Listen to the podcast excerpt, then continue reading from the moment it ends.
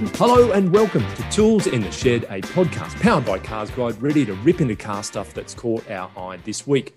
I'm Cars Guide Deputy Editor James, and with me is Senior Journalist Richard. Uh, hi.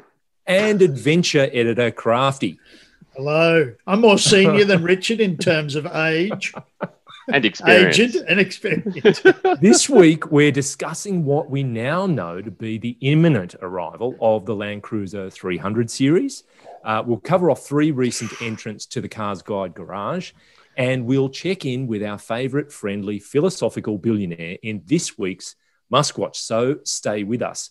But first of all, we're going to uh, cut to the chase and the main topic of conversation uh, for this week's podcast, which is an Andrew Chesterton story through the week, which pulls a few threads together in terms of he's been digging around and, and turning up a lot of uh, little bits and pieces that add up to a, a pretty clear picture of when the much anticipated LC300 is going to arrive and some basic details about its spec. And this is a big deal, Crafty. It, it's kind of in, in your part of the world. The LC200's been with us for a while, but we're going to seemingly wave farewell to favourites like the V8 diesel engine um, and other power plants will be forthcoming.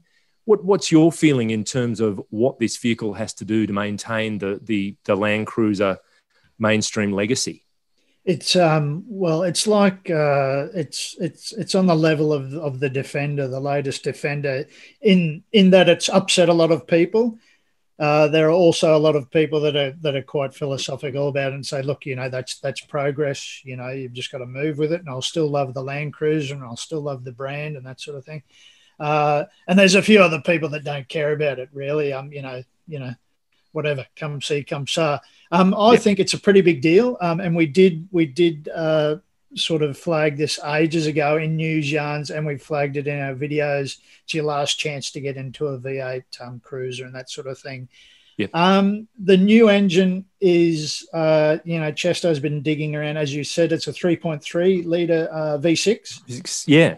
Um, more power and torque, according to Toyota, but I mean, we'll only find out that sort of stuff closer to um, the sort of release date next yep. year, um, yep. I believe. and and that's that's part of it, by the way. Sorry to just drop in there, but um, Chesto's latest mail um, out of Japan is in the domestic market. It'll be April uh, 2021. Dealers have been told to be prepared and ready to receive an order stock and all that kind of stuff, mm. which would potentially mean about a September or so arrival here next yeah, year. For here, but yeah, bearing in mind sort of supply chain issues and whatever else that are uh, yeah. sort of fallouts from COVID times.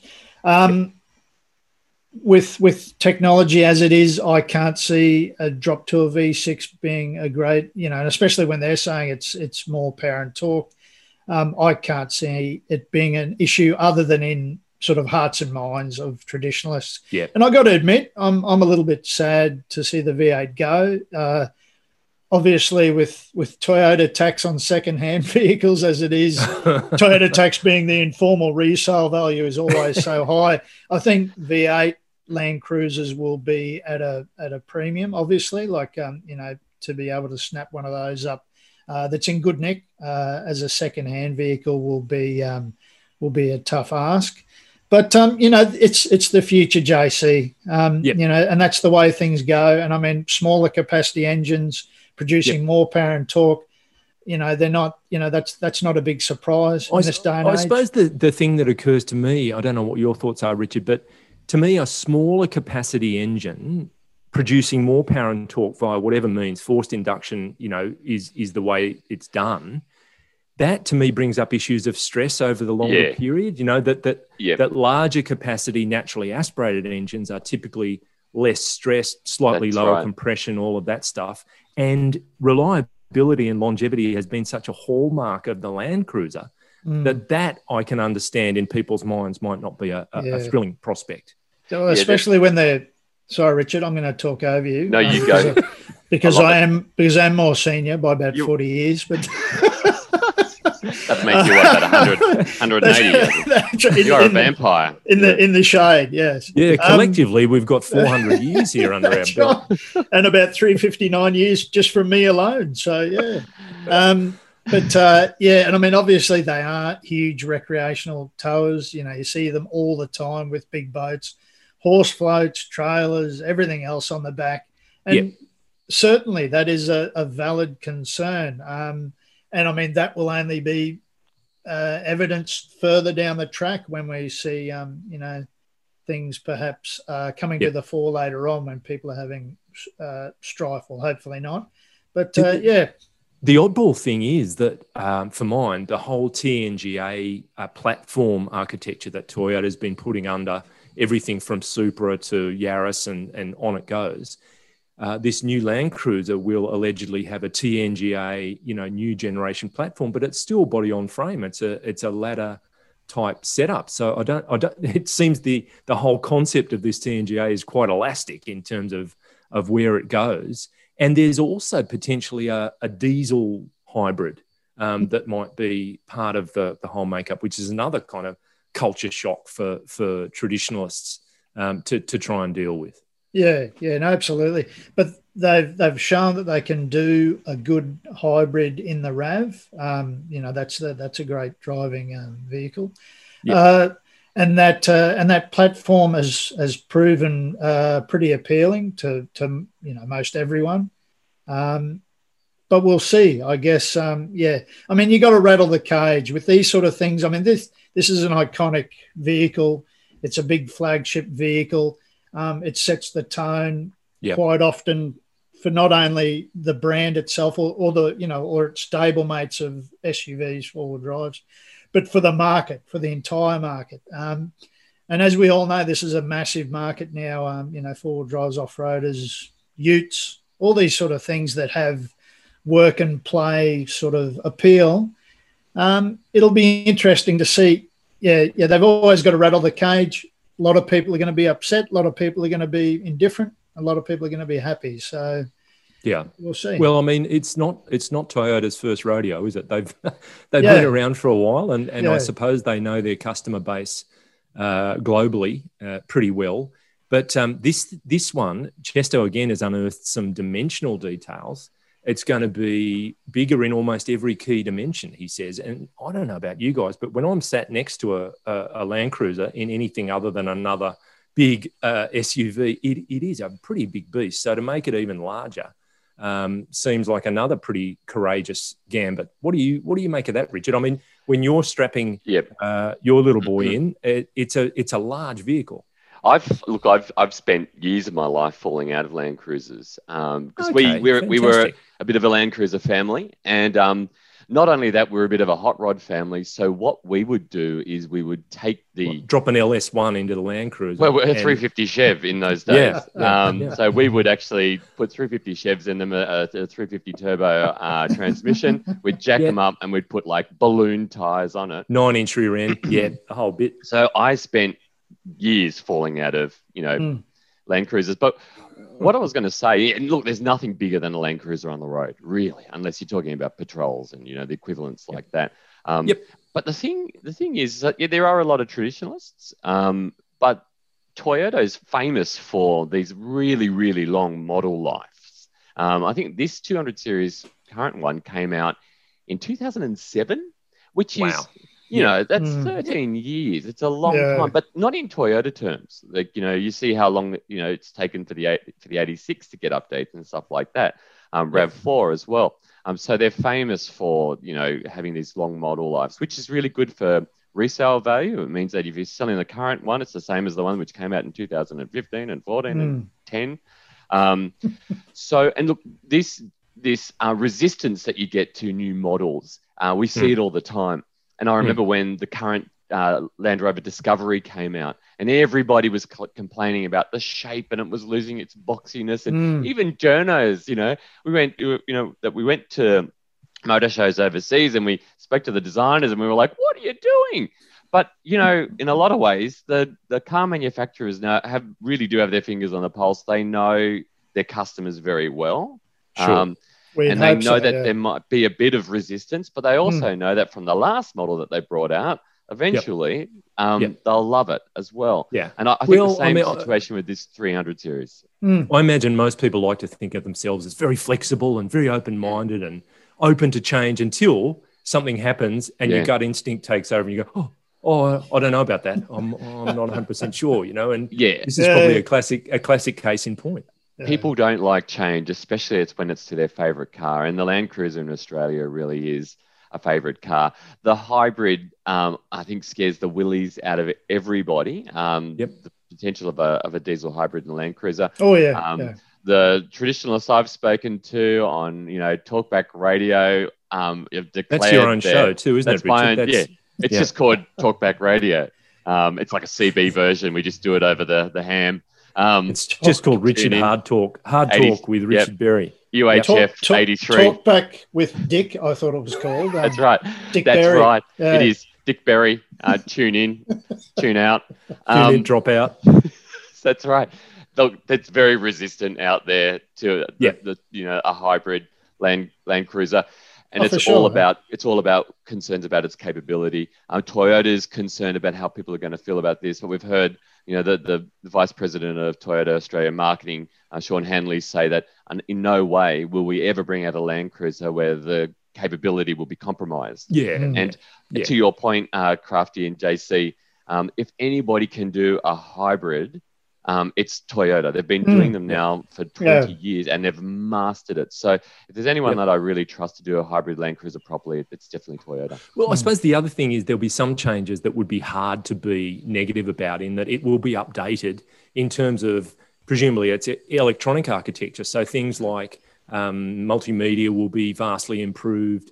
Yep. Safety will be much improved. The safety sense uh, package will presumably wrap in AEB, and you'll have your Apple um, uh, CarPlay. CarPlay and your Yep. and your Android Android, Auto Auto. and all Yep. that stuff. Mm. Um, it's going to be a little bit more expensive, allegedly. We've become spoiled, I suppose, by new models arriving with with no change or even a marginal uh, upward upward shift in the price. But this one, Chesto's guesstimating around seven k more. Um, you know, when it when it ultimately arrives. So there again, you're asking people to pay a bit more, but it looks like there'll be more in it, uh, quite quite literally. It's Yeah. needed. It needed this technology update for years as well. Like getting into a Yeah. Land Cruiser today, the current generation is like getting into one 10 years ago. This r- ha- really hasn't, although there's been updates along the way, which have been fairly significant. Yeah, Um, well, Toyota, as we know, can be can be guilty of doing the, the bare minimum to That's right. to sort of keep But I mean, people. It, if it ain't broke, don't fix it. I think is the Yeah. Toyota philosophy. Um, and you know, it isn't broke, but they're you know they're updating it, and I, Yep. like to the point where uh, it needs a ladder frame chassis. That's really interesting because Defender went with a with a monocoque. Um, That's And right. believed that they could actually still retain that flexibility and integrity for off-roading um, with a monocoque, but Toyota seems to think that the ladder frame is the way to go, which is Yep. obviously going to compromise your, your ride and your handling a little bit on the Mm. road, but will Mm. undoubtedly make it formidable off the road. Yeah, So Yeah, Mm. and you're still going to have your five or eight seat um, configuration Yeah, available. yeah, so yeah. it's going to be able to serve that big family or you know that recreational thing. Lots of people in the car. Let's get out there kind of thing as well. That won't change. Yeah, and there'll be the same, if not more, uh, level uh, variety of variants too. I reckon they'll they'll introduce a few more, maybe sort of uh, upper tier variants and that sort of Yeah. thing, just to satisfy those Yes. with more expensive tastes among us, like Dick Berry. So. So what I want to know is is that is the 200 series going to become a instant collector's item? Are the, the values are already going up and up and up and Yeah. up. yeah, oh, Yeah, last- absolutely. Last, Well, you see, V8s. yes, that's right. Yeah, well, you see, even even now um, with secondhand vehicles, like the prices of them, again because of the fallout of, of COVID times. Yeah, I reckon, geez, you'd want to start saving your pennies, Richard, for a for a V8 cruiser, second hander, Yeah, yeah. Or probably with a half a 350 million Chev k's on. Yeah, I'll just put, Yeah, Buy a new Well- one, put an LS engine in it. That's, That's it. what my Half a- dad would ha- do. Half a million k's. It's just run in really. Yeah, that's just run in, yeah. Well, it's yeah. just That's- getting to the sweet spot. that's just warmed it up. Yeah. Absolutely, and look, like what you you're mentioning earlier about how V6s and you know smaller capacity engines still have the same outputs, but you've got to expect a Maybe little bit of more, yeah. stress. Yeah, That's exactly right. V8s, there's a, there's a saying um, that V8s, you know, tick through the miles really slowly, and that is because they can sit on 110 they're only doing about a thousand RPM. Yeah. Um, so the miles tick over on them really slowly. Whereas when you're in a V6 or smaller capacity engines, they have to work really, really hard to tow and do the same to things do the same job. V8s yeah. don't even seem to break a sweat over. Yeah, So- we've done some massive towing comparisons with the Patrol and the Land Cruiser, the 200, and uh, man, oh man, they're so relaxed and Yeah, it's just stress free, and they just handle it. And like you say, they just tick along. It's it's yeah, they're I think with towing, you want a draft horse, not a race horse. You know what I Mm. mean? You just want something which is Right. strong So you, and- you're going to be towing a draft horse. is that, so that means is that a larger kind of float typically when you've got a draft horse? Very much so. You need Yeah, a you need I a, thought a so. extended wheelbase with dualies at the back for a draft Yeah, a big Clydesdale or a- That's right, I'm a yeah. big particular fan of the Shire horse. That's one step up again. That's Jeez, your, I love a Shire that's horse. your double XL horse is your Shire horse, Now Unfortunately, horse. I've only got a That's Shetland horse. pony, so um, yeah. So to speak. That's- we, we are talking about that's horses, aren't we? But All right. Well, look, well, I think we've gone well off track, which is perfect, and we'll we'll we'll leave it there. It'll be great to hear from listeners or viewers in terms of where they stand on this whole thing, oh, whether they're re- whether Oh, they're we'll ready get- to embrace. we'll get mail. Yeah. oh yeah, Oh, yeah, we will. Oh, yeah. We will. We will. Yeah. Um, and it'll be great to get it. Um, are you ready for this new LC 300? Ready to embrace it, or are you bemoaning the fact that we're having to wave goodbye to um, to the LC 200? So we will move from there to our own garage. And Richard, yes. uh, what we've been driving in recent times. And I'll start off with you. You've been in something that does not consume fossil fuels. Well, not directly. Uh, I was in an Audi e-tron 50 Quattro Sportback. Um, Sorry, what say that- again. Say again. I, I didn't catch any of that. okay, so e-tron, e-tron and Audi speak is, is electric. Quattro is obviously Audi speak for all-wheel drive. Or drive, yeah. 50 these days, so you're going to be seeing the badges, or you've, you've seen the badges on the back of Audi's change. Um, 50 refers to the output, um, and in this case, it's the smallest capacity battery uh, for for an Audi e-tron, and Yep. Sportback refers to it having like a coupe styling. So what it is is a it's actually a really large SUV. It's about the same size as the Land Cruiser. It's 4.9 meters long, which is Yeah. massive. Um, There's also the hunchback. There's the, the Yeah. sportback, the hunchback. yeah, the Sorry, you were in the Hunchback- sportback. That's I was in the, which is a bit of a, which is a bit of a hunchback. Um, Right. It was an urban test. So with our urban tests, we you know I live in the city. It's it's perfect for us. We have we live in an apartment. Um, there's a small driveway at the back with off-street parking. Um, you've got to charge it. So it's not a hybrid. It's a pl- it's an actual plug-in electric vehicle. Um, so I was plugging into our. We've got a plug a power point in the driveway. I, I recommend that if you're going to buy an e-tron, you get a wall unit. Um, Sean Cleary from who's the PR manager at uh, Audi's just told me that they're actually um, they're supplying e-tron owners with um, wall units uh, for for a limited time. So, So, that's is like a retail offer. Buy your buy your e-tron and get a wall unit. ab- absolutely. So Yep. I'd absolutely go for that because I got down to 50% charge and I plugged it onto the, the PowerPoint and I was told that it was going to be 27 hours to top it up to full again. yes. Yeah. So I left it on for two hours and I got 5% out of it, which is nice. your, your complete range out of the small battery. Uh, when I charged it, came up to be 283 kilometers. That was fine for me. Over the week, I, I, I only spent 109 kilometers because I'm, you know, working from home. I'm driving to the preschool, dropping you know, my son off, driving to the supermarket, coming back. I was probably only averaging about 20 k's max a day. So, and it was Yep. perfect for that though. Um, to drive, I thought it was fantastic. Uh, you know, I've done urban um, tests with petrol cars, and I thought they were pretty good. But nothing beats an electric car in the city. Uh, it's just so smooth. It's so effortless. And if you've driven an electric car before, you know that that instant torque provides shove, which is just amazing. Like I'm dr- currently driving right now out parked out, uh, out the front. I can see it is a is a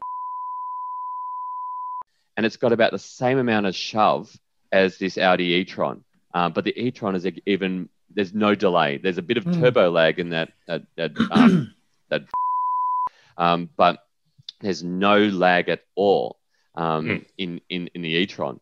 So it's um, unbelievable, isn't it? It's, it's just something you have to experience. Like it's just Oh, crazy. it's out of That's this right. Maximum world. At step off. Yeah. Yeah, That's right. yeah. You don't have the sound of the engine, but you do have good handling because the batteries are low along the, the floor of the car. Um, it's a really large, practical car. Um, Do the that- batteries roll around much, Richard, being on the floor of the Oh, car? look, they roll all over the place. um, double A's. They're all Double double A's. A's. There'd be a- It's there'd be real. a heap of them. Bags full of triple A's just just rolling around. And double A's everywhere, all over the place. They get under the accelerator pedal. It's very Yeah. frustrating. got to be careful. yeah, And look, just don't the- lick them. No, don't. Ooh, Whatever you do. 140 Now you've put an idea $148,000. in my head. That's $148,000. It's pricey, but not really for a large Audi. Um, if I was in the market for, uh, you know, an Audi Q7 or a, you know, a Q5, um, SQ5 or something like that, I I would suggest having a look at the e-tron. Um, it does everything that a regular large Audi does, uh, but of course there's zero emissions. But you plug it into your PowerPoint, the electricity's got to come from somewhere. In Sure. Australia, we're not known for our electricity being produced by renewable sources everywhere. So Mm. it's not completely green until the electricity that's being generated is from a green source. Correct. So You're only talking about zero tailpipe emissions, really. that's right. But Yeah. apart from, I'm, I'm sure Australia will get there eventually. Um, but um, a very, very, hope. yeah, a very, very good, you know, uh, uh, one of my best urban drives ever. And Good. if you're worried about the range, you can go the the 55, which has like Yep. a 400 kilometer range. So, yeah. Very good. Very Really good. enjoyed it. Okay. Super. Thank you, Richard. And um, Crafty, we'll move on to your good self. Um, you've been in something to match your your character and your personality. Tell us all about it. I rode around in the boot of the e-tron for the week. Um, Richard Richard had me tethered uh, to in the, cargo net. Cargo net. Of course, he did. Yes. Yeah. That's a that's a that cargo net's a hard thing to get out of. I tell you, took me seven days. No, no, I was in a um, I was in a, a Hilux Rugged X, um, the the Ute. Um, it's essentially uh, the aftermarket Ute that you that you that you'd want, uh, but you don't have to do any of the the searching and the sourcing yourself. Um, uh, a lot of it's already on the vehicle had a lot of fun. Did a couple of days of, of really decent four wheel driving.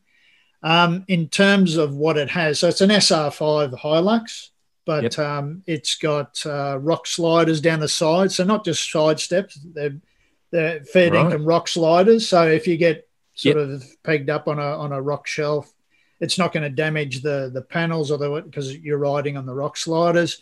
Um, it's got uh, decent bumpers front and rear, like really decent bumpers, not not bull bars, but uh, a Yep. steel bumper. Um, it's got very decent bash plates, um, so really solid. So if you do, They're, they're the plates you remove to actually to to bash someone. Road That's rage. right, yeah. Road That's rage. yeah, right, they're, no. they're very No, handy in traffic. no, they- they- they're actually for when you eat. You, you, Ah, you- you- Of course, it- of course they are.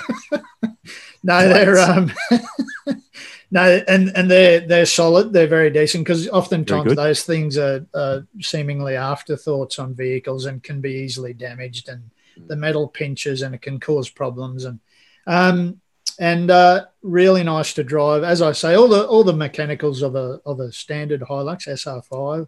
Um, it does have uh, heavier duty coil springs at the front um, just to even it out because it is a tiny bit heavier um, with the bumpers and the bash plates and Right. that sort of thing on board.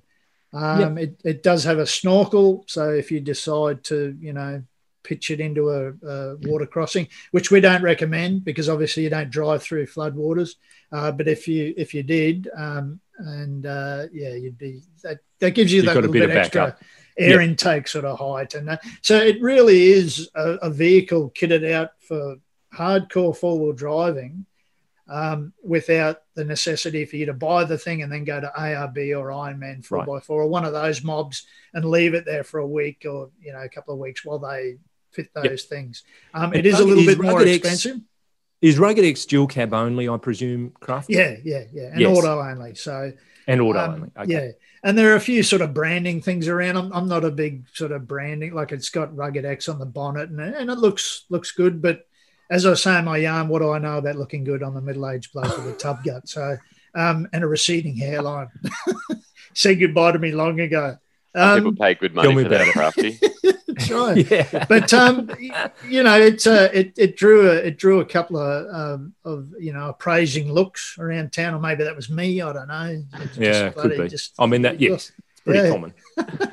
But it's But one of those vehicles that you do, you know, people go past and go, oh, wow, geez, ARB must have really got stuck into that. But they haven't because it's already like that as standard. So, And you were going to mention there's a bit of a premium to be paid, though, uh, Crafty. Oh, there is. It is. Um, I'm just trying to check the price as of uh, yesterday. It's about, you'll pay about, um, can you just play some music while I I was I was gonna say I was gonna say Just Jason. girl from it. Jason No, it's it's seventy grand. Ah, 70, 70 grand. grand, Yeah, right. seventy grand. So it's it's up there, sort of. Uh, the Raptor's about 75, 76. The Nissan N-Trek Warrior, Warrior, sorry, is uh, Warrior. is uh, uh, that Once that's about warriors. seventy. That's right. Yeah. Yeah. Uh, is about seventy. So it's around that realm. Um, so it's kind of what you expect. It's it's a whole lot more than a sticker pack. Like people look at these Mm. things, and go, oh, it's a, they're throwing Yep. a couple of stickers. A whole lot more than a sticker pack, obviously. Yep. Um, Yep. It's got some really decent gear on, and gear that you would have to pay anyway above and beyond your. Well, that's, that's what I'm going to say. Just at, just at a rough estimate, do you think to go and do what's been done to this vehicle in the aftermarket, you'd be worse off financially? It offers an advantage from that. point of Yeah, I reckon. Yeah, I, I I think so because maybe fitment and those sort of things Yeah. and sourcing Right. things, and also the time and energy it takes. Yep. Some people love that stuff, mm. and I mean we all do. Yep. But there are times where convenience wins out over, you know, Right. indulging your passion to, to I I various like bull I- bars. So. I like the fact that it's all sort of genuine Toyota parts as well. So you know when you go to the aftermarket, there's always a risk that uh, it might compromise your warranty, or it might do something to the balance of the car, or you know affect Or the way the airbags beams. deploy, or Yeah, or goodness knows exactly. Yeah. exactly. And you know Yeah. that this has been sort of fitted by Toyota. So yeah, yeah, yeah. Well, that's that's a problem with regards to you know things not being compatible with safety. That's that's far mm. less of a problem these days because these mobs are Right. sophisticated, sort Yeah. of in terms of fitment to you know to match your vehicle and and within warranty. But Yeah. but definitely, and and like I said, these are these are these are real solid products. I mean, the rock sliders are fair dinkum, the bash plates are fair dinkum. The coil springs work really well just to settle it all down. Wow. Um, and that was without a load. Um, and over, you know, corrugated tracks and, and that sort of thing. Um, yeah. I've just got Really an nice image to of the drive. vehicle of the vehicle you've returned to Toyota Crafty with Yeah. scraped rock rails, bashed bumpers, Yeah. indents, No, on no. just this smoking heap back in Yeah, the car that's right. No, I've no, had we, cars after Crafty where it smells so strongly of dog. And yet I don't I've have any turn dogs. ar- That's and I've had to turn around just to make sure there's not one sitting there in the back going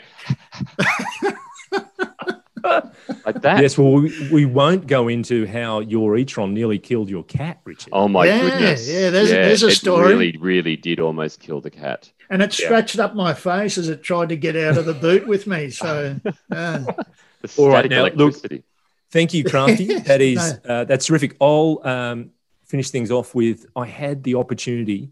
Um, it was late last week, I want to say, to drive the GR Yaris, Toyota GR Yaris. Much thanks, anticipated. JC. Right, moving on to the next bit. Yeah.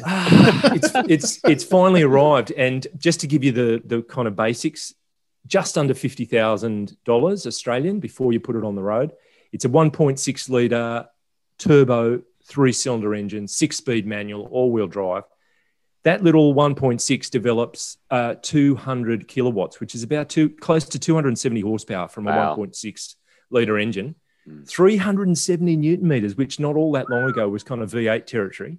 Um, and it's lower, it's wider, it's a new platform. It's basically the front of the Yaris and the back of the Corolla uh, put together. That's because they've swapped out torsion bars and put in um, a much wider track and a multi link setup at the back. Um, it's 1280 kg and it has a carbon roof, alloy bonnet, doors, tailgate. Um, it's it's amazing. It is. A, I gave it for the drive section in my written review. I gave it ten out of ten because it is just so engaging and involving and responding responsive. Um, it's such a joy to drive. It's absolutely brilliant. Um, the steering, the all-wheel drive system is seamlessly doing its thing. You, you've got three settings. I think normal is 60 40 front wheel drive focused. And then you go to sport, which is 30 70, and you can really feel that rear wheel uh, kind of bias. And then 50 50 for the track, for a track setup. And I just loved it. It's also surprisingly compliant. You get that dynamic response, but I think it's the hallmark of a really well tuned suspension when you don't pay a penalty in terms of a really harsh ride. The yeah. steering is so communicative and direct, and yet you don't get any feed, you know, harsh feedback through that either. The the clutch, the gear shift, the, the relationship of the pedals, you kind of old school heel and toeing down into corners. The brakes are really professional grade, you know. Um, I, I absolutely love this thing. And and early on for the first batch, Toyota reduced the price dramatically. I think it was just under 40 grand for, for drive away. And they all went within a week. And then they got another 100 and tipped it up a bit. They all went with a few weeks. Now, the next batch that will come next year, it's going to be full price. But even at that money, it's such a great car to drive. Do you, do you think, JC, that Toyota's surprised at how popular this is? I don't know. It's look the, the the genesis of the car is that they've they've gone full on factory back into the World Rally Championship. Yeah. And they've had success there. You know, their first year back, I think they won the manufacturers, and last year they won the drivers, and they're leading this year. Yeah. So it's all about that, and they've they've got to homologate it. So they've made this car, and it it's it's just brilliant. So they might yeah. be surprised or not. I, I really don't know, but um, it is a, it feels like a rotified competition car, but it's been yeah. done very well. Oh no, I saw your video and you begin with the price, and I instantly thought, oh my god, fifty thousand dollars for a Yaris. But yep. then, um, knowing your background in you know driving on tracks and your you know your, your experience with sports cars and the way you took us through it, I was like, okay, this is actually turning out to be worth pretty much every bloody cent. Um, the sound that yeah. you missed, you left out the sound as well. Like in the video, you you you sort of downshift and you hear it go, and it was just for a three-cylinder engine. It sounds so grunty. There's um, a couple of people. Uh, one person made a comment uh, on the video that there is some audio assistance inside the cabin. Yeah. So they they pump it up a bit. I got to say, I'm as easily fooled as the next person. But when I was driving, mm. I did hear a lot of genuine engine noise. Yeah. And and the yeah. tailpipe. I'm sure there's some enhancement that, yeah. That, that's that's clear, but yeah. it sounds great too. You're right. Watching it really does sound great as well. Watching it come out of those corners, and you were talking about the all-wheel drive. Um, the as it comes around the corners, you can see the back hunker down, and, as, and then there's another there's another sort of hairpin corner. It just oh, looks yeah. really good on the road. Well, you you're feeling like a hero because actually the car's like a swan. You know, it's all mm. serene mm. on the top, but these Underneath. things are madly happening under the surface. Yeah, to yeah. shuffle the torque, it can theoretically put 100% of torque drive to either axle. Yeah. Um, but it is always adjusting. And you just sort of somehow sense it doing that rather than yeah. consciously feel it. You just yeah. know that it's got things under control. It's so oh, well buttoned down. It's, it's such Toyota, a great car. Toyota are good when they want to be, aren't they? They can make something like a Camry, which is the world's most sensible car, mm. or arguably world's most boring car, and then they come out with something like an 86 and the GR Yaris. Yeah. Like, well, the the, the, so the, rules, I'm led to believe that the rules for homologation for 2021 mean that the car that's the road car that the competition car is homologated from, there mm. has to be a much closer relationship. So that's why mm. they've created this car in the first place and mm. made it, packed in a lot of this tech. Excellent. Um, because it's actually going to find its way into competition. Mm. Um, the seats are great. I could I could rave on forever. I, I, I really rate this car. It's so terrific. Zero to hundred. What's it? Uh, well, that's interesting because um, Toyota claims five point two, which is pretty rapid. Hell yeah, that's Mustang. That's G- GT Mustang territory. Well, so Neal Bates, who's four-time Australian Rally champion, long-term Toyota collaborator, he had some data from a customer, bog standard car, who'd got in nice and early and had their car and had been to the Heath, Heathcote um, drag strip in Victoria. which is not one of your very highly, you know, traction compounded. It's more your your outback kind of Yeah. drag strip, and they got a four point seven Well, um, straight straight off the showroom. And driving it, it does feel that quick. It's um, it really goes uh, like a cut cat. Uh, terrific. I um I just love the fact, JC, that car companies are still making cars that drivers love. yeah, And the, the danger is, and we've all been in one, you feel so far removed from the experience that you may as well be, you know, I don't know, virtual reality. Yep. So, you know, it doesn't feel like you're part of the the whole drive experience. I like the fact that, yeah, car companies like Toyota are still doing cars that that really, you know, It's Put you- really put you in physical. it. yeah, The gear shift is so nice, and the clutch is beautifully weighted, and it's like a, a short stroke brake pedal, and it sits just right with the accelerator. But you go, this is made for Yeah. people who enjoy driving. yeah. Mm. I felt that way about the about- 86 as well. Yeah. But Yeah. you think about the evolution of some, for example, BMW M cars, you know, the original M3 was a bit like this one, you know, it was Yeah. very physical, very involving. If you jump into an M5 now, it's quite a remote experience. It's also big and heavy and it's meant for kind of blasting down the Autobahn as Yeah. opposed to to carving your, your favorite B road. It, it's Mm. changed dramatically over time, but Toyota's reeled all that back in and, and created this one. Yeah, I find that often with a lot of really high-end prestigious cars. You're you are you're so far removed, and there's so much technology between your hands and your feet in the road that sometimes I think a bit of simplicity um, offers a much better driving experience. It's Um, true. I mean, it's harder to make a very simple car because you have imperatives around Yeah, safety, particularly, Mm. and and the car's crashworthiness, and you have to put a whole bunch of stuff into a modern car. um, so does it have may- all the like uh, what's the ANCAP rating for it? It won't be. It's a small volume car. It Yeah. won't be ANCAP assessed, but it does have AEB. It has a lot of uh, more recent tech um, that you'd expect. It's got six airbags. It's Yeah, it's not shy in terms of its safety kit either, Yep. but they've got it to 1280 kegs. So um, it, it's not a, a super lightweight, but it's sure uh, they've shaved weight off wherever they can. and Mm. fuel economy is it through the roof? Uh, can't recall be. on that a just at the minute. But no, it's not. It's not extreme, and of course, it's Mm. always going to depend on how you drive the car. I, Yeah. I would have consumed a bit of dinosaur juice the other day because if you if you Mm. if you're really enjoying the car, that's the price you pay. Yeah, exactly, Yeah. exactly. Yeah, yeah. So there it is. Um, I see. sorry, is that the first 10 out of 10 you've ever given? Like, did you For officially give it 10 out? Yeah. The overall car scored, I think, an eight point three because Yeah, yeah. um, things like practicality, even in its category, it's it's got a very small boot, and you can flop the seats down and fit a lot of stuff in. But you know what I mean. Mm. Um, so I don't know. I may have, but but I to me, I couldn't I couldn't really fault it.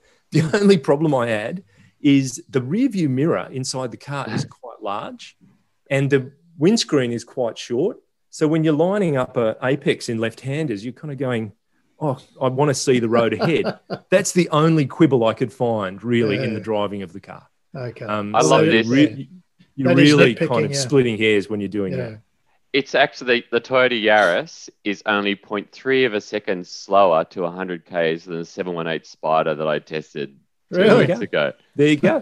There you go. and there's about so, two hundred thousand dollars in price difference there as well. so you know, with apologies for the gushing rant, but having driving it, Mm. having driven it, I really, I, I love it. I love Mm. it. It's I didn't get that impression, mate. I, I, I didn't, that, wa- that wasn't obvious. I mean, it's a it's Choose- rare, choose it's your rare words next hear time. JC I will. Okay, I'll, I'll try and pump it up a bit. You know, and, and get a bit and, more and, enthusiasm. and into gush about something that's under half a mil. Uh, you know, yeah, like when you just been out of a Rolls Royce as well. Extraordinary. Yeah. Did Extraordinary. that get a 10 out of 10 for driving? Uh, no, it got a 10 out of 10 for value. Get out.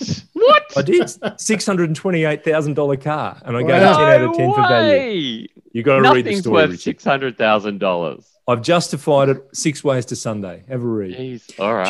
J- JC's the only bloke I know who precedes everything he says with tally ho and a bing bang bosh. Let's go.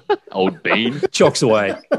Okay, ready the- for the it's the off. Here we go on um, feedback from Ooh. last week's episode. Whew, feedback. And the guys were talking about the prospect, and it's very much a real prospect of Hyundai Utes of different different types. Um, you, you're more uh, light duty, cityfied Santa Cruz type Hyundai Ute, and a bigger, beefier one for, for more traditional Ute type work, and similar from Kia. And we got a lot of feedback.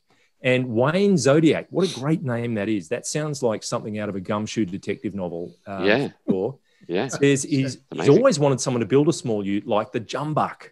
Mm. Um, yeah. You know, the yeah. Proton Jumbuck. Yeah. Budget ute, low cost, four cylinder petrol, low running and yep. servicing costs. Yep. Keep your diesels. They're no good for day to day urban driving because of issues like DPFs, the, the diesel particulate filters. Mm. Um, if companies like MG can make an SUV for $15,900, I can't see why companies like Kia can't fill this market. And I am so with him. The Jumbuck and the Subaru Brumby, Brumby. which Brumby, yeah. I think the Brat in the US and, and some yes. other markets. Um, and funnily enough, in, in just thinking about Mighty this, boy. I went, off, I went off to the always reliable Wikipedia. And according to it, the, the Brumby was never sold in the domestic market uh, in Japan. In Japan. So private imports of these into Japan are a bit of a, yes. uh, a specialty. But um, there, there's got to be a market for something like that. There was the um, there was the little known uh, Mahindra Dick Berry that did pretty well. Up oh in, yes, up in that had a yeah. terrible yeah, ride and a, three speed manual only. Available. Small volume import. Very yeah. small. Zero to 112.9 seconds. Grud, Grudland 74 says, yes, definitely sign up for a Santa Cruz N line. Bring it here, it will sell. And we had uh, our, our wheel love, which I presume means rear wheel love. He reckons it's mad that Kia and Hyundai aren't bringing a pickup truck to the USA, um, and they'd buy one uh, for mm. sure. So there you go. And once you start to open up the American market, um, Andrew Frankel said visually needs to look tough and not polarizing. Mechanically, trumping Hilux is easy. Everyone else already does it. Contra- yes. Controversial, very provocative uh, I, re- I think Alex. that's one of the reasons why the BT50 might struggle is that it looks a bit posh at the front. Right. That, well, it's that, very it's car like, isn't it? That's, yeah, that's very the, car-like. That was that was my um my sort of yeah con about it was that mm. yeah it does look very very car like. And I remember nine. Crafty when you were driving the X class, it wasn't posh enough. Um, the the, interior the interior wasn't. Oh no, the interior was shocking. Yeah, yeah, Yeah. no, it was shocking. Yeah, bits were falling off. I'm, I'm looking forward to the is it Tarkan, a Hyundai Tarkan, which is going to be coming out, which is going to be the uh, the Hilux rival, supposedly the name of Yeah. it.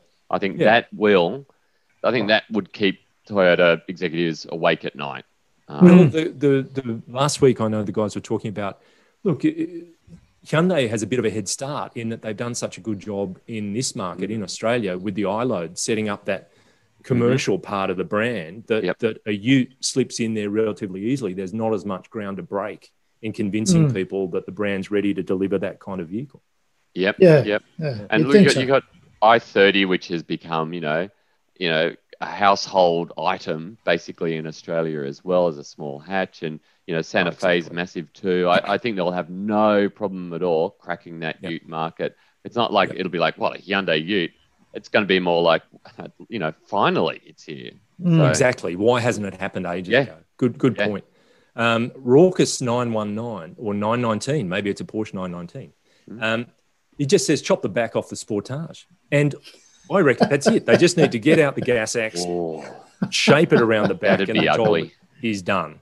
And I would say also the Telluride, which is the, the big Kia Mm. SUV, it's got the underpinnings that you would think would do. And, and possibly that's exactly what they're working on. But um, those two, yeah, I get you, Raucous. we, could, we Um, could we could ask our uh, our lovely uh, listeners and viewers out there, what car would you utify, or Mm, what SUV would you utify out there? mm. Good Um, idea. Good Santa idea. That would be fun. That Yeah. would be fun. Sorento, Yeah. Ghost. Yeah. Ghost. Um, yeah. yes. Um, David Hall says, let's face it, Hyundai Kia in anything they do will be a force and it could mean the end of Mazda and Nissan. So um, he's seeing automotive Armageddon here when these commercial vehicles start to arrive, which is a big Yes. call. Mm. But to your point, Richard, I suppose there will be some very big wigs in certain car companies looking over their shoulder once Yeah. these uh, light commercial uh, utes arrive. Absolutely. You know, Rams and F one fifties and and then Yeah. you don't even get to you know Rivian. Rivian's gonna be here in a couple of Mm. years' time, and that's going to make everybody re you know review how they do a Ute too. So Yeah, Yeah, yeah. that's true. That's true.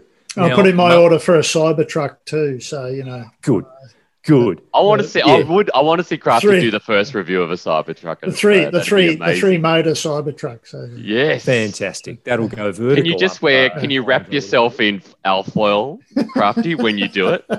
Yes. I and just an upside generally- down flower pot on your head. yeah. I, whole I generally get around like that anyway, Richard. So yeah, it wouldn't be it wouldn't be a problem. That's I've how I was.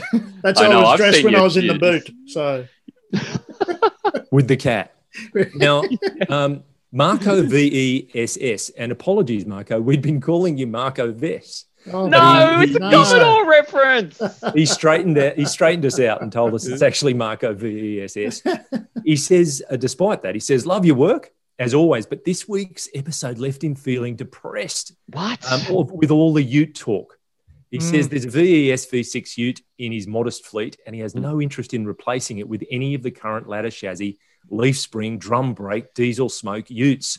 I He says, agree. bring on the Ford Maverick, which is Ford's little Mm. little Ute, Yeah, yeah, yeah, um, yeah. potentially based on the Bronco Sport, the little Mm. the little Bronco. Yes. which looks great. Think- yeah. He says, thankfully, there are bright spots like the GR Yaris, yes, Mm. and uh, BRZ, and he's hopeful our electric future will bring some spark back. Oh, that's a great, that's a great. Good one. I Will see bring what he did there. Nice. To the new car market. So he's hopeful, yet just disappointed by what's on offer right now. That's just my state of being 24 hours a day. Most of the time. Yeah, Hopeful but disappointed. Well, you're not alone. um, so thank you, Marco VESS, or we prefer Marco Vess. Now, and De Cook has finished us off with, if not for bloody GM, and I'd say points for use of the word bloody there, because I know De Cook, if he's not German, he's spent a lot of time in Germany. Oh, So well Aussie done. already. And welcome to eh? Australia. and all folks wanting SUVs. If they kept Falcon and Commodore Utes alive for just a bit longer, they would have been ahead of the curve now. There, and it is there it you is go. kind of ironic that we're talking about these lighter duty utes. Yes. And yeah, Holden Ute and Falcon Ute were around for the longest time. Long he's, ago. a, yeah. he's a genius, De Cook, eh? De Cook. Sorry. Is he now de Cook? Eh? I've Uh, called no, him. no, he always has been. Is he French? oh, And I speaking, always thought it was his DJ name. But it's on the De wheels Cook. of steel. De He, correct- on the he wheels of corrected steel. me, didn't he? wow. Oh, he did. He did. Yeah. Now, uh, speaking of uh, genius, it's time for Muskwatch.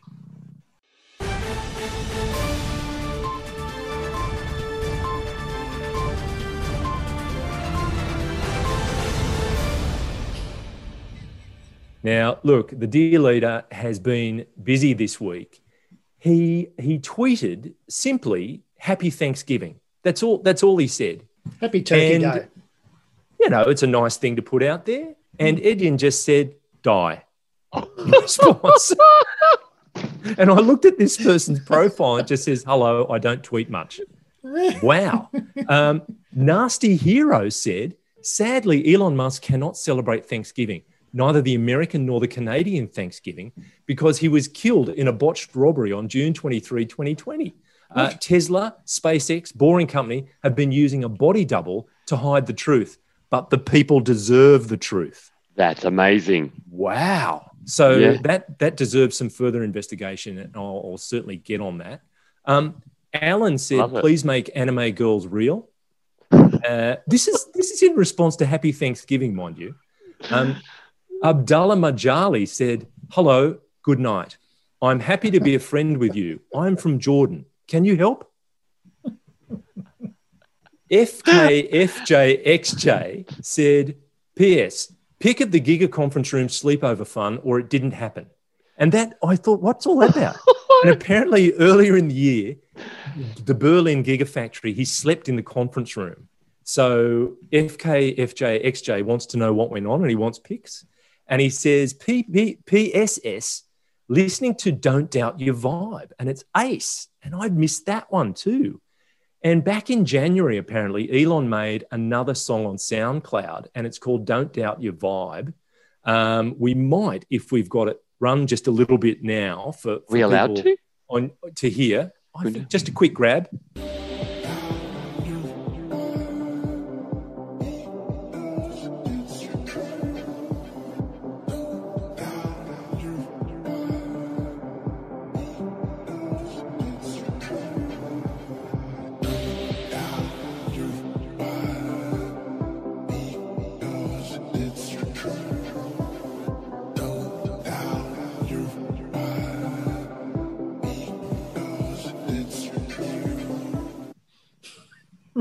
Fantastic. And it's a follow up to RIP Harambe, obviously, where he was bemoaning the death of uh, a particular gorilla. But there you go. And he also put it out there. He got in a much more philosophical mood. And he, he a pair of tweets, he said, Science is discovering the essential truths about what exists in the universe. Engineering is about creating things that never existed. And then he followed that with much of what people think of as science is actually engineering. For example, no such thing as a rocket scientist, only rocket engineers. The latter is who put humans on the moon. Right. So wow. he's out okay. there trying to create some um, definition of, of these disciplines. Setting the record G- straight. G.I. Jack said, on a scale from one to Hunter, Hunter Thompson, how high are you? and, where, and where can I get the good stuff? I love um, that. On a scale from one to Hunter Thompson. That is That's brilliant. so good. Um, good. Then Cyril Vuk, Cyril Vuk, sorry, that's the way I can pronounce it, said, by the way, Chernobyl was also caused by overconfident engineers. It's true engineers build and run humongous complex systems, but basically physicists form the foundations for these systems. Physics rules the entire world, so cop that. Um, Physics Elon. rules okay. And Fernando says, You're going to end up bringing aliens to our planet. Just keep building your cars, please. And I thought that's a fair enough request. And then wow. STEM finished it off by saying, Can you at least acknowledge that you are paraphrasing von Karman, you massive baby? so, just to clarify, were these all in response to his happy Thanksgiving? Yes. No, the oh, first oh, lot were Thanksgiving. Okay, right. This was about Jeez. his science versus oh, engineering. Okay. This, ah. is, this is the this is the world that he inhabits, wow. where yeah. people just want to have a go, and it's also Twitter. Mm. Yeah. yeah. But um, in terms of the Tesla share price, it was 568, nearly $69 last week. It's 574, so a fractional increase. It hit a high of $602 last weekend. But according to um, an article in the Sydney Morning Herald, Elon has sent uh, an email to Tesla staff um, that warns of the share price uh, being tanked if people don't keep their focus. Tesla chief Elon Musk warned in an internal email his company's rallying shares could get crushed if investors start to worry about the electric car manufacturer's ability to deliver on profit expectations. So this is coming up at the end of the year. Will they build, you know, a certain number of cars by the end of the year? Musk, Musk urged employees to stay focused on cutting costs and prevent a reversal in Tesla's soaring stock price in an email sent Tuesday as the California based company works to meet a target of delivering half a million cars this year. And he said, when looking at our actual profitability, it is very low at around 1% for the past year. Investors are giving us a lot of credit for future profitability. But if at any point they conclude that's not going to happen, um, at, that's not going to happen, our stock will immediately get crushed like a souffle under a sledgehammer. Musk wow. wrote in the email. So now he's got to know that anything he sends out to staff is going to find its way out into the real world. Uh, yep. And he's saying he's worried that people are going to be disappointed potentially um, by a profit uh, announcement that they might make. Very, very interesting. It's interesting, isn't it? Because I would say that Tesla's share price hinges more on the unpredictability of Elon Musk on Twitter than yep. its executives, who are probably overworked and incredibly focused as it is. So if yeah, I got that email from, you know, Elon Musk and I worked at Tesla, I'd be like, oh, geez, you know, all I've been doing for the last 18 months is focusing. exactly that. Wind it back on Twitter and we might be able to keep it stable. You'd be a little Good bit point. annoyed, wouldn't you? You'd be mm-hmm. a little Good bit point. Annoyed. Good point. Hmm. All right. Well, with that um, little slice of madness, we have reached the finish line. And I want to say thank you, Crafty. No, thank you, JC. And thank you, Richard. It's always a pleasure. Thank you. And thanks to our chief creativity analyst, head of the Oyster Floating Committee, and Ooh. repercussions advisor, Mr. Pritchard, for his slick work on the buttons and sliders. Unbelievable. Today, he's wearing a t shirt saying, Beauty is in the eye of the beer holder. Heated pants mm. and fish flops. Mm. What? Yeah. It's what are fish flops? Amazing. Yeah. It's all there. Um, let us know your thoughts. You can find Cars Guide on Facebook and Instagram or email us at comments at carsguide.com.au. If you're an Apple Podcasts listener, please rate and review us. Remember, you can also watch us on YouTube. And if you are already, make sure you subscribe to the Cars Guide YouTube channel so you can stay on top of all our latest reviews. Go on. It's good viewing. before we go, a reminder that tomorrow is used car dealer day. So don't forget to wind your clocks back. Oh, I actually thought Nice Yeah. one. Yeah, no, yeah, that's for a, a, second. a- then I was thinking, is it? Is that an internet?